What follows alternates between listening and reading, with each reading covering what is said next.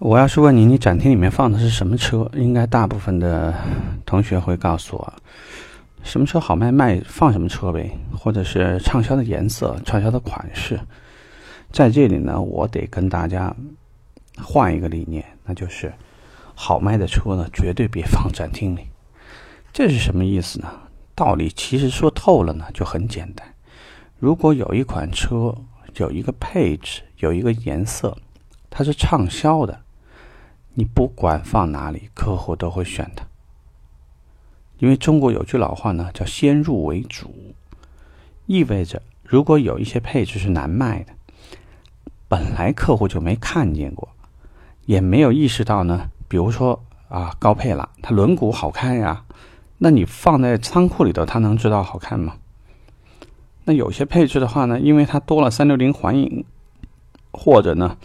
低配跟高配比较起来，多了一个一键启动，或者呢，这个真皮的材质不同，双拼色啊，或者说在其他的一些这个 ACC 自适应巡航，那有一些配置，如果你不给客户说，永远你就没机会推。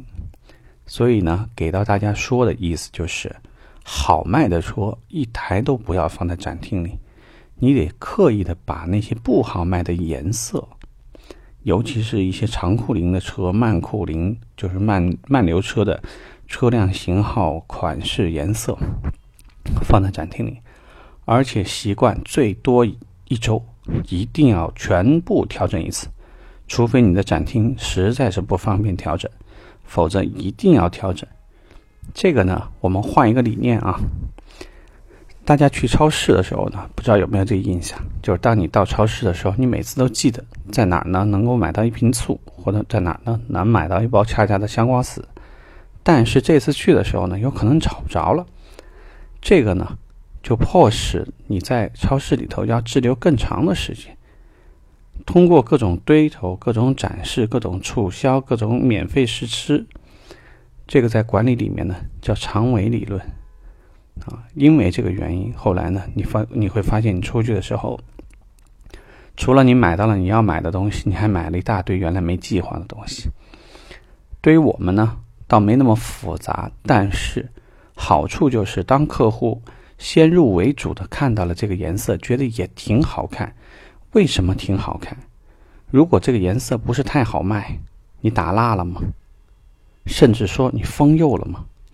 你镀金了吗？你有没有放在一个灯光特别显著的位置？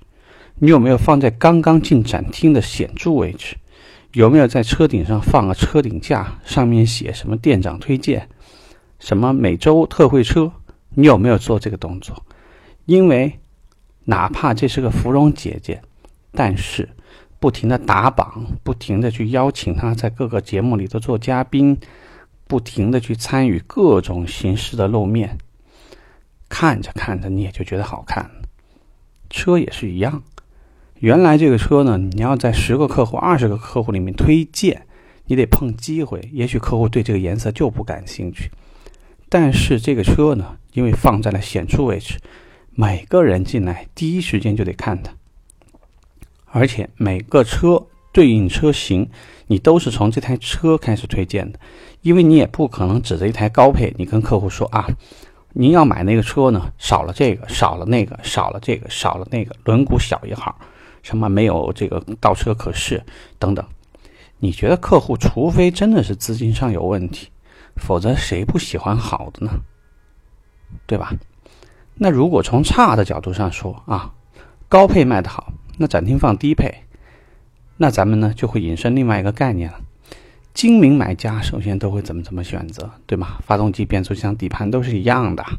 其实很多客户会认为电子配备啊、豪华配置，过几年一毛钱都不值。所以呢，有一些很精明的买家在选车的时候呢，其实他们倾向于买舒适配置，够用就好。很多功能用不上，还有呢，电子的东西说的不好听呢，这个故障率也比较高。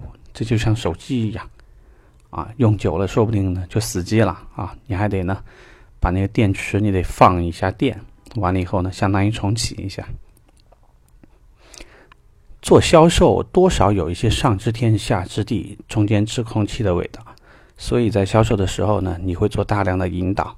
你想卖什么，你就能卖什么。想把低配卖成高配，或者想把高配卖成低配，甚至跨车型，这都是你应该去学会做的事情。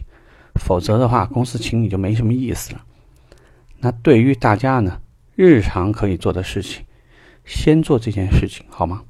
把好卖的车全部从展厅赶出去，把那些你真的需要解决的车放在展厅里，让更多的客户有机会第一时间跟这些车接触上，说不定呢，这个小想法马上你都能发挥作用了。